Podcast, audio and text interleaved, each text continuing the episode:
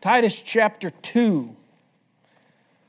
Uh, once more, our text deals with speaking those things that become sound doctrine. And so let's begin reading in uh, verses 1 down through verse 7 or 8, and then we'll look at a few things this morning. But speak thou the things which become sound doctrine, that the aged men be sober, grave, temperate, sound in faith, in charity, in patience the aged women likewise, that they be in behavior as becometh holiness, not false accusers, not given to much wine, teachers of good things, that they may teach the young women to be sober, to love their husbands, to love their children, to be discreet, chaste, keepers at home, good, obedient to their own husbands, that the word of God be not blasphemed. And here's what we'll be focusing our, our time this, this morning in verses 6 through 8. Young men likewise exhort to be sober minded. In all things, showing thyself a pattern of good works. In doctrine, showing uncorruptness, gravity, sincerity, sound speech that cannot be condemned, that he that is of the contrary part may be ashamed, having no evil thing to say of you. And so, don't forget that doctrine or sound doctrine or teachings uh, that are spiritually healthy, they're wholesome, and uh, in our case this morning, again, we have sound doctrine or exhortations related to godly conduct. And specifically this morning of young men. Uh, we've already considered the, the conduct of aged men, uh, of aged women, uh, and even of young women. And we've shared some examples from Scripture of those, and we'll have uh, a couple as well this morning uh, for young men. But um, look at what it says about sound doctrine for young men. Verse 6, it says, Young men likewise exhort to be sober minded.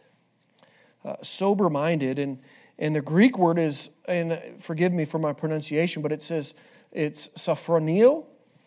Uh, the idea is to be sane or in one's right mind. Uh, really, the implication is to be sober minded, to think and to act soberly, soberly, discreetly, to use sound judgment and moderation, to be disciplined uh, it's related to the trait of, of the Greek word sophron. So, and those are that Greek word sophron, we've seen it in this uh, passage here in relation to aged men, and it's translated temperate, and to young women, it's translated discreet. And so, this idea of sober minded, here's what Albert Barnes says the idea is that they should be entreated to be prudent, discreet, serious in their deportment, to get the mastery over their passions and appetites to control the propensities to which youth are subject, and that there should be such self government under the influence of religion as to avoid excess in everything. A well governed mind superior to the indulgence of those passions in which the young are prone. Sober minded and uh, I would say this young men are to have their minds and passions in control, exercising discipline in all areas of life, uh, which isn't common for youngsters, right? We're talking about young men, um, and, and certainly there's uh, appetites or passions that young men might be more prone to than the aged men that have lived and, and have gone through that season of life. And so uh, the young men ought to be sober minded, uh, disciplined. Uh, the word discipline means a lot to me in the military. We used to talk about discipline all the time. And sometimes you don't do things because it's not appropriate. Uh, it can detract from the mission. And so to be sober, and we understand it probably the best way is uh, don't be drunk with wine. Why? Because that's excess, but be filled with the Spirit. We want to be sober minded. We want to be filled with the Spirit of God. The, the Spirit of God ought to be controlling us uh, not the lusts of our flesh and, and, the lusts of our mind and those things. And, and certainly that's very appropriate for young men. And as I was thinking about this, I don't know if you remember, I didn't want to put an age to any of these categories. The aged, you know, certainly I didn't want to put a, an age limit or number to the aged folk because I don't want to offend them, especially the aged women. You know what I mean? You start talking about, well, you're in this category now of aged women, somebody might start throwing their Bible at you. And, uh, but I couldn't help but think when we talk about this idea, because I think I'm in the young men category, even though I'm 42. so, and, and that might not be as present or as apparent as it used to be given my limp today. Um, I, I, injured myself on my dirt bike a few days ago. And I forgot to ask for prayer. Pray for me. I got to have surgery. I tore my ACL. Um, but the first thing that, so I, I was right behind Caleb. He went up a hill. We kind of jumped off the top of this hill. And I like slumped over. The pain was immediate. And I slumped over the handlebars and I kind of rolled down to the bottom of the hill and I crawled off my bike and just laid on the ground. And, Dad, you getting old? Was the first thing my kids told me. All of them. All three of them were there. But I feel like I fall in this category. And, and I think there's, when you think of young men, certainly teenagers would fall in that category, I think. But when did Christ's ministry start? 30, right? And so he was he wasn't a youngster, but I don't think he was old. And so I don't know what the specific parameters are, but there's got to be something 30 years, maybe into your 20s, up to probably somewhere 60, 65 ish, or maybe 70, because we know that the lifespan of 70, 80 by, you know, and so somewhere in those years, you know, 30 to 60 would be the young men.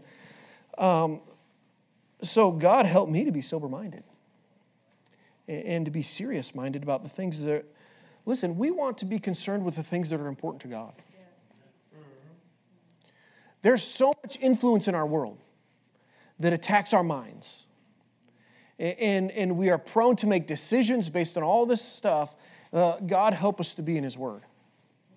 And uh, a friend of mine challenged me to read the Bible through in 90 days. And uh, so I am current, I have not finished that. So it's an old pastor friend of mine. He, uh, he was our pastor when we were in New Mexico, and every year he does it. He starts in September, and he does it 90 days before Christmas, and he presents it to the Lord as a, uh, as a gift uh, on Christmas that, that, it was important enough to read the Word of God. And so this year he challenged me, and, and I'm in the middle of that. Well, not even the middle, I'm, we're 20 days in, I think. And so I've been reading a lot of Bible lately. By the way, that's good for you. And uh, so, you know, you read through Genesis and Exodus, and, and, and I'm in 2 Samuel now, I think is where I finished off. 2 Samuel 13 or something was the last chapter today. But you look at all these people throughout history, all these youngsters, and they did some great things for God. And we'll look at some of them today. I'll, I'll, I'll briefly go over some of these examples. But you know what? There's some utter failures in Scripture of people that failed to control their mind in a way that would honor God. Listen, we need to be very careful on the things that we put in our mind. Uh, that's where a lot of our problems begin. And so, listen, those things that we put in our mind make us who we are. They become actions at some point, is what I'm saying this morning. So be very careful. We need to be sober minded. There needs to be discipline in our life. And we don't like to hear that because we just want to, and that's definitely not what society is telling us. Society is telling us whatever feels good, whatever you think is right, just go ahead and have fun. Uh, there's, there's a billboard, I think it's one of the billboards that's been here the whole six years we've been here. YOLO. You only live once. And they're right. And you can squander it and you can waste it if you're not careful with what you put into your mind. And, and so, listen this morning, this is for young men, but this is good for everybody. Uh, we need to be very concerned about keeping our heart and our mind. Uh, but let's move on because that's not where our, our text or really our emphasis is this morning. In all things, showing thyself a pattern of good works. Talking about young men, uh, they ought to be disciplined in all areas of life, but it says that they should have a pattern of good works. What's the word pattern here? It's a die. Uh, one of the guys I looked at talked about it being a prototype, and it's a pattern or model after which something is to be made. And so young men are to be an example uh, they're not merely to teach others, but show them by example how they ought to live. Uh, what a contrast to what we see in the world today. Uh, sow your wild oats while you're young and, and get things taken care of as you get older, but that's not what the Word of God says. Uh, the Word of God says we should honor Him in all stages of life young, old, uh, aged, as the Bible says. Look at what Hebrews 8 5 says. It says, Who serve unto the example and shadow of heavenly image or things, as Moses was admonished of God uh, when he was about to make the tabernacle. For see, saith he, that thou make all things according to the pattern showed thee in the mount. An example, a pattern to be imitated or followed. 1 Timothy 4:12, let no man despise thy youth, but be thou an example of the believers in word, in conversation, in charity, in spirit, in faith, and purity. Young men ought to walk as they talk. Right? We're going to talk about sound speech and those things, but uh, listen, we our walk talks louder than our talk talks. We can say some things, but if we're not living it, it's not right. And I, what I want to tell you this morning is that ought to be true in private, as in not just public. You are truly what you are in private. We're good at conforming to the perceived standard when we get out in public. God, help us to have a pattern of godliness in our private lives, a pattern that would please our Savior. Listen, following what? His example, his pattern. Uh, the pattern uh, of our Savior. Did he not live a life of good works? Certainly he did. We won't take the time to look at all those things. Uh, recently, somebody was preaching, I think it was Brother Carter. I can't remember if it was in, in the, the youth rally or here at the church, and, and he talked about all the things that the Lord did. I think it was Brother Carter. And if it were to be written, the volumes couldn't be contained. Boy, we were created unto good works. And so the young men ought to show a pattern of good works. And so, what are good works? Good works. They're good deeds, noble deeds, useful deeds, valuable, virtuous, honest, meet, worthy. Listen, Christ intends for us to be zealous for these things. Now, we're just going to look at, at Titus here. Titus 2.14, who gave himself for us, that he might redeem us from all iniquity and purify unto himself a peculiar people, zealous of good works. Put them in mind to be subject to principalities and powers to obey magistrates, to be ready to every good work. Titus 3.1. Titus 3.8, this is a faithful saying, and these things will I that thou affirm constantly, that they which have believed in God might be careful to maintain good works. These things are good and profitable unto men. Verse 14 in chapter 3, and let ours also learn to maintain good works for necessary uses that they be not unfruitful. Did you know God wants you to bear fruit? And I know we're talking about young men today, but we can make application in all of our lives. Uh, we ought to be zealous for good works. Uh, young men, with their natural strength and zeal, should set the pattern for good works. Just the category and, and stage of life that young men have, they have the strength uh, to, to set the example, to be zealous, and, and to do those things that are pleasing to Him. We ought to be faithful to do good works in our youth, uh, but not just in our youth, throughout our lives. In doctrine, showing uncorruptness, gravity, sincerity, it says here in our text. What's doctrine? Again, instruction or learning, teaching. Uh, one commentator said the art of the art or manner of teaching as well as that which is taught. And so he should have uncorruptness in doctrine. And uncorruptness, integrity, freedom from corruptible mixtures or altercation, adulterations, not altercations, excuse me. I can't read my own notes.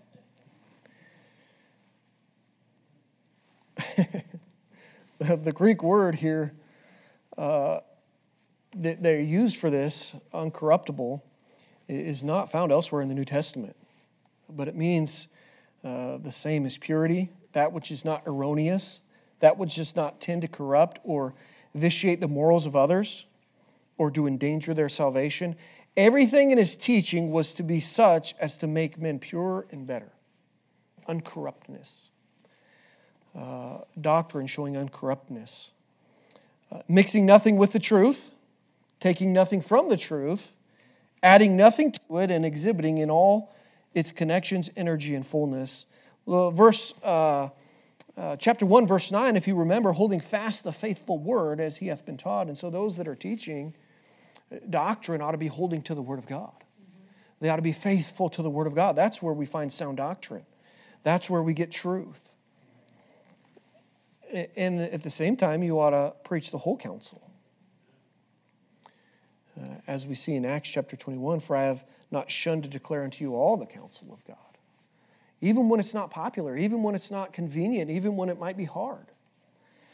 Uh, not giving heed to Jewish fables and commandments of men that turn from the truth. We see that in verse 14 in chapter 1 of, uh, of Titus. Listen, we, we don't mix it with the fables of the day or of the past. Listen, we stick to the Word of God and the Word of God only. Uh, I came across a saying this week that I thought was good, and, and it was something to the effect that, that preachers ought to preach holiness. They don't need to police holiness. That's pretty profound when you start thinking about it. Mm-hmm. Listen, we are just called to preach the Word of God and allow the Holy Spirit of God and, and God Himself to work as only He can in the lives of people. You'll weary yourself and you'll frustrate yourself trying to police the people of God. It's not worth it. Uh, I've been around places that they've tried to do that.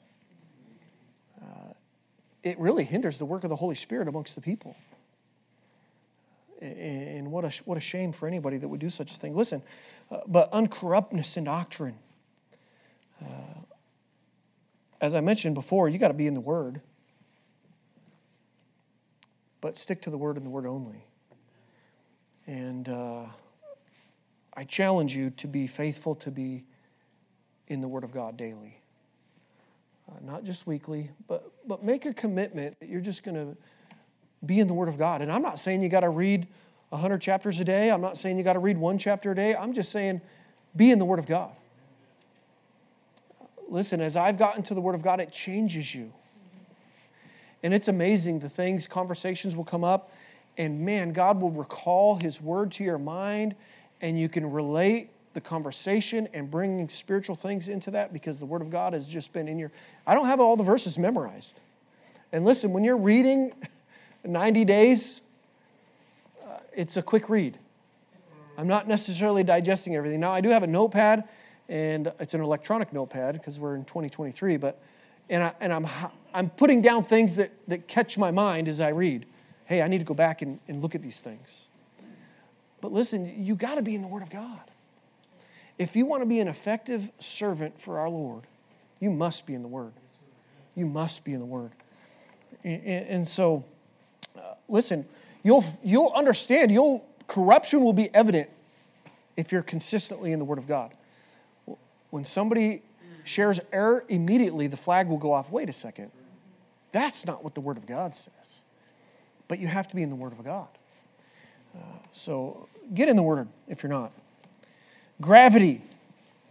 What is that? On, Strong's just basically says it's honesty.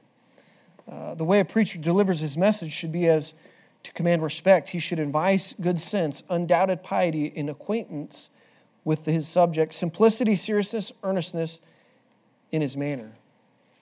That's what Albert Barnes says gravity.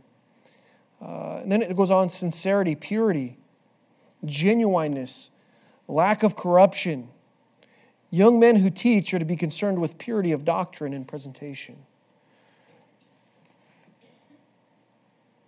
Listen, we just need to hold to the word. And listen, we got to ask the Holy Spirit to help us rightly divide.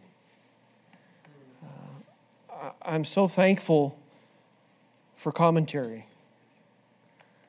because I'm an idiot. Sometimes I'll read things, I'm like, I know there's more here. Lord, help me.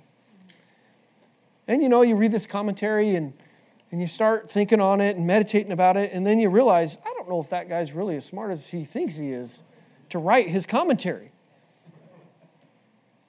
Because the Holy Spirit reveals to me, hey, what about this? And did you and, and listen, the Holy Spirit is the greatest teacher you'll ever have. And, listen, I use commentaries. I'm not saying throw them all away. Uh, there's some value there. But listen, get in the Word and, and ask God to guide your thoughts and to guide your, your, your thinking on those things. And just trust Him. And listen, don't give up. There's passages I read multiple times and I still don't know. Because some things are spiritually discerned. And, and listen, we need the Lord to just open our eyes and to help us with some of those things. And I'll leave it there. Sound speech that cannot be condemned. Sound speech or, or wholesome or right speech. To use language that would be spiritually helpful or healthy. Uh, it is similar to sound doctrine in verse 1, but speak thou the things which become sound doctrine. Listen, we ought to use speech that imparts to the hearers, or that imparts grace to the hearers. Look at what Ephesians 4:29 says, "Let no corrupt communication proceed out of your mouth, but that which is good to the use of edifying, that it may minister grace unto the hearers." Colossians 4 6, let your speech be always with grace, seasoned with salt, that ye may know how ye ought to answer every man. It says that cannot be condemned, but I, I sometimes I love social media. I can keep in contact with family. It's helped organize my dad's funeral a little bit. I've been in contact with some of my cousins and stuff through it. Um, but you also come across the nonsense on Facebook too. Probably more of that junk than, than the good stuff. And there was some, some acquaintances of mine, and they had a, an issue with another person. And I think their issue was justified. I think they were right. But in their vehement response to the other individual, they used foul speech and it completely eroded their entire argument in my mind. They started to, I, I didn't want to finish reading it because there were swear words in there, and, and I thought, boy, you, you were on the right track. And then you literally fouled it up. Listen, we need to be careful with how we use our words. It's a sound speech that cannot be condemned. Listen, we can say all the right things, but if we intermix some junk in there, it's worthless, that cannot be condemned, that's, that's blameless, that's not worthy of condemnation, not to be condemned or blamed. Uh, we see something similar in verse 5. It says, To be discreet, chaste keepers at home, good, obedient to their husbands, that the word of God be not blasphemed. Listen, young men, and, and I think all of us would do well to set a pattern in kind speech as we use it. Um, I have been there where I got frustrated and said something I ought not. And all of the good things I said up to that point now are void and forgotten because I used foul language. I brought reproach upon my Savior. Uh, we ought to be careful. Listen, and, and we'll get to this. I'm kind of building up to some, some more stuff as we look at these different age categories here. Uh, but it's all by God's grace that we can do these things. It's not in our own strength that we muster up the ability to do all this the right way, whether you're young or, or, or, or older. Uh, it's, it's by God's grace that we can do these things. Uh, but listen, we need to be very careful on how we speak. Listen, because we go about, I hope you go about professing your Christianity to others, that you're a believer. But if your mouth doesn't back that up, you can really destroy all of your testimony with just one conversation. Youth is no excuse to lose conduct, to loose conduct or careless speech. But we see here young men ought to be the example, to set a pattern of good works. Uh, and so I challenge you, young men, and all of you today, to do that. Let no man despise thy youth, but be an example of the believers. Uh, here's a couple examples from Scripture Joseph. What a difficult life. Sold into slavery by your brothers. And I can understand that a little bit. I got three boys, and I could see where the older two would have wanted to sell Carter at times. Um, and certainly I know Carter's wanted to sell Caleb a time or two. Um, but listen, here we have a young man that's put in just difficult circumstances, and he maintains his integrity before God.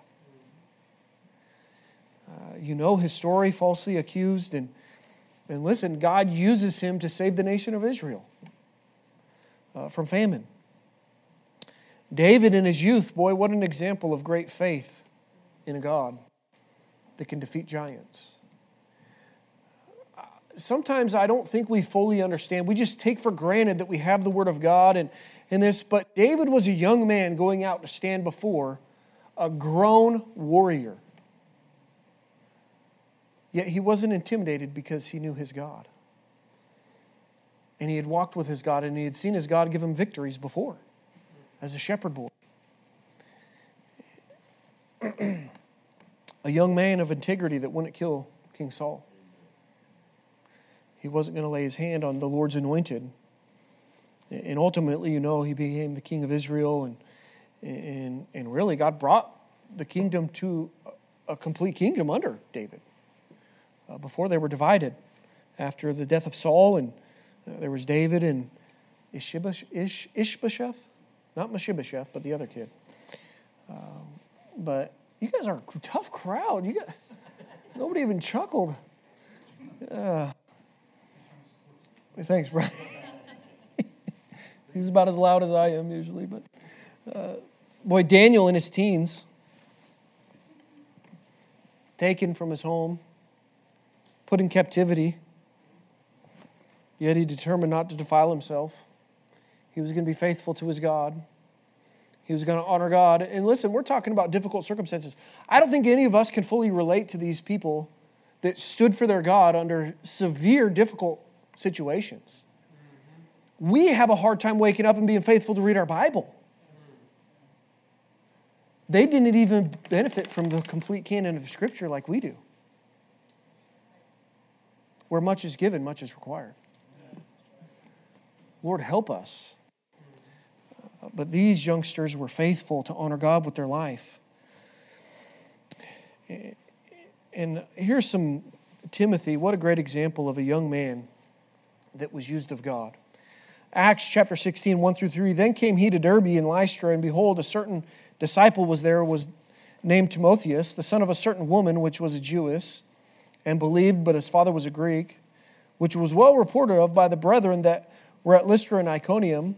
Him would Paul have to go forth with him, and took him and circumcised him because of the Jews which were in those quarters, for they knew all that his father was a Greek. Uh, what a blessing to know that he would willingly submit himself to that in order to minister. It wasn't required. Uh, but he was willing to do whatever God and the man of God wanted him to do in order to be ministering uh, for God he didn't use his youth as his excuse. Listen, sometimes we get around young folks and they think, well, I got all my life to live. I can serve God later. Listen, God needs you today. God wants to use you now. He'll use you later too. Uh, but Paul calls him his dearly beloved son. And look at 2 Timothy 4. I'll highlight some things out of verses 6 through 9. It says, For I am now ready to be offered, and the time of my departure is at hand. The Apostle Paul is ready to, he knows he's, he's going to be done. He's going to be killed soon. And we know he fought a good fight, he kept the faith in, in those things. Uh, but look what the latter part of verse 9 says it says, Do thy diligence to come shortly unto me. He wants this young man that's just been a faithful servant for the Lord to come. And no doubt to be an encouragement to him. Paul used such a young man to help spread the gospel and establish churches really in the known world at the time. And then to comfort the man of God at the end of his life in ministry. Uh, listen, God has a work for young men to do. We're going to close today, but I have a couple closing thoughts. Listen, young men can do much to benefit our local congregation. Their strength, listen, and if they would live a godly life, their example, their words, their sound speech, and their zeal for the things of God uh, it, it could do great things amongst our congregation and really in our community. If they would just surrender themselves to the Lord and say, God, however you want to use me. Uh, let's be careful not to despise the youth. Just as Timothy was told not to let others despise his youth, Listen, and I think it's especially true for those that are trying to live for God. Look at what 1 Corinthians 16, 10, 11 says. Now, if Timotheus comes, see that ye may be with, see that he may be with you without fear. For he worketh the work of the Lord, as I also do. Let no man therefore despise him, but conduct him forth in peace, that he may come unto me, for I look for him with the brethren. Certainly, if we have young folks that want to be about the work of the Lord, we ought to be encouraging them, lifting them up. Listen, some of the old codgers around can't do what they used to do. Pray for the young ones, encourage the young ones, share your experiences of how God used you. And God can do great things. Listen, we, we should long to have some aged in our church. Uh, but we ought to be excited about some young men and women who are dedicated in the service of the Lord today.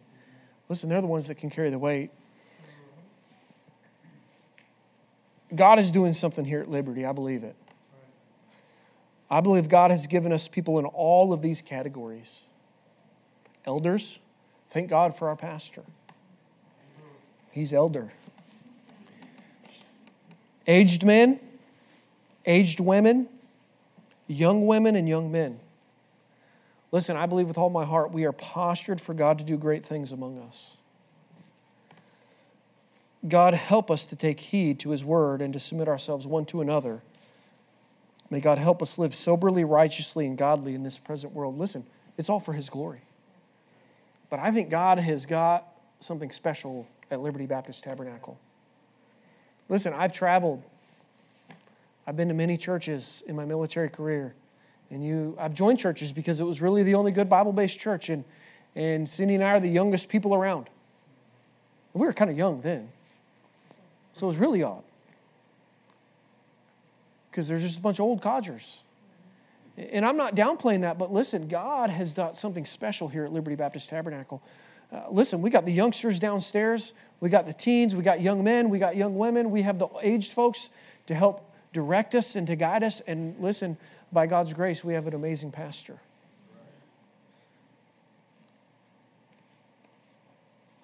Pray for our church. Pray for each one. Pray for the elder. Pray for our pastor. I know you do, but I'm just encouraging you to continue on. Pray for the aged men. Pray that God would use them. As we looked at, pray for the aged women. Pray for the young women and the young men. God can do great things if we would just submit ourselves to Him and follow His example. Heavenly Father, we thank you for this day. We thank you for your word, and we certainly thank you, Lord, for how you love us and how you've given us a manual. And so, Father, by your grace, I pray that you would take us and use us for your glory. Help us to be faithful to you and to your word. And I pray that you change us to be more like Christ day by day. We'll give you the glory for it in Jesus' name. Amen.